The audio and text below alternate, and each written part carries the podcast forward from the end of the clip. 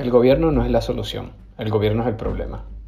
Una popular expresión asegura que los seres humanos solo tenemos seguras en la vida dos cosas, la muerte y los impuestos. Yo agregaría una tercera, los problemas. Una parte clave de nuestras vidas se trata sobre resolver problemas, pues todos los días nos vamos a conseguir con uno y tendremos que encontrar una solución o el problema será más grande. ¿Será por eso que los gobiernos se hacen cada vez más grandes? No tengo dudas pues no nos hemos ocupado de resolver nuestro problema más grande, el gobierno. En Twitter escribí, los gobiernos justifican su existencia creando problemas y ofreciéndonos una solución. Ha sido así desde el origen y también ha sido así el hecho de que ninguno de los problemas que dicen resolverán los resuelven, solo los empeoran. Ellos son el problema. La premisa sobre la que se justifica al gobierno es esa, nos ayudarán a resolver problemas tan complejos que solos no podríamos. ¿Quién construirá las carreteras? ¿Quién construirá las escuelas y hospitales? ¿Quién ayudará a los pobres? Si alguna vez has hecho o repetido estas preguntas, entonces has justificado, consciente o inconscientemente, la necesidad de tener un gobierno. Si la premisa para que exista el gobierno son los problemas y su función es resolverlos, ¿cuándo se acabarán los problemas? Pues mientras exista el gobierno, nunca. Para poder mantenerse en pie, el gobierno necesita problemas y que la gente crea que ellos son los únicos que pueden resolverlos. Siendo así, crear problemas o hacer los actuales más grandes es un trabajo muy lucrativo para los burócratas que dirigen a esta institución. Pensemos en esto. Los gobiernos han dicho que quieren acabar con el hambre. Sobre esa estafa nos cobran impuestos, y les quitan grandes tajadas a los negocios. Pero el dinero termina en las cuentas bancarias de los burócratas siempre. El hambre con la que acaban es la de los políticos. El hambre, el desempleo, la seguridad, la justicia, todas estas y muchas más han sido las etiquetas que los gobiernos han usado para crear más regulaciones y con ellas más y más impuestos. Nos cobran impuestos para resolver problemas que son responsabilidad de cada individuo, de cada comunidad.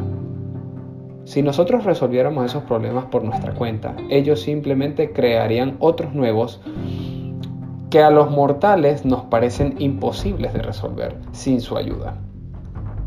Crearían un paquete de regulaciones y sus respectivos impuestos. El mejor ejemplo es el cambio climático. Yo no creo en el tema del cambio climático porque es político y mediático. Los gobiernos magnifican esas pendejadas para que la gente los apoye y ellos implementar regulaciones que quitan más dinero a privados y van a las cuentas de los burócratas. Es una estafa mundial. La cantidad de dinero que manejan estas instituciones para resolver problemas que los mortales no podemos tienen tantos ceros que ni sumando los ingresos promedio de la clase media mundial lograríamos empatar ese número. Los gobiernos han existido por siglos y los problemas que han prometido resolver siguen ahí, se hacen cada día más grandes y le siguen sumando a la lista los nuevos que se inventan. Los impuestos son, dicen ellos, para resolver problemas. Los problemas que prometen resolver los gobiernos son cada vez peores y más permanentes. Eso nos lleva a la conclusión de que a los gobiernos no les conviene resolver problemas, porque los impuestos dejarían de ser permanentes. Si le hacemos zoom a toda esta estafa mundial, es fácil concluir que el gobierno necesita problemas para poder justificar su robo a través de los impuestos y la inflación. No olvidemos que el gobierno en sí no produce dinero, por eso se lo tiene que quitar a otros.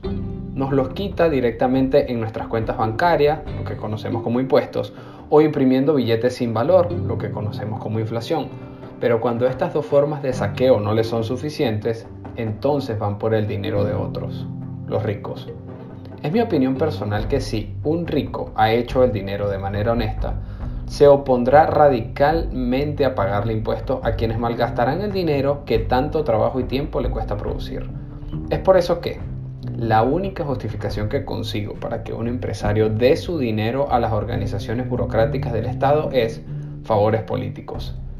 Pagan impuestos como si se trataran de una cuota de lobby político los políticos deshacen con el dinero y el empresario con el mercado. Hay que alimentar el desprecio a esta gran estafa mundial. Creo que ese es nuestro deber moral. El gobierno no es la solución, el gobierno es el problema, dijo Ronald Reagan, y cuánta razón. Todo lo que estos burócratas se inventan tiene el único propósito de desviar el valor económico, el dinero, de las cuentas de los que los producen, los productores y trabajadores, a las cuentas de los que no producen nada, los políticos. El gobierno es el problema y los impuestos son un robo. Cierro con esto. Cuando los libertarios decimos que los impuestos son un robo, no exageramos. La realidad y los hechos nos dan la razón. Los gobiernos toman nuestro dinero para resolver problemas que ellos mismos crean y nunca solucionan, solo los empeoran para poder cobrar más impuestos.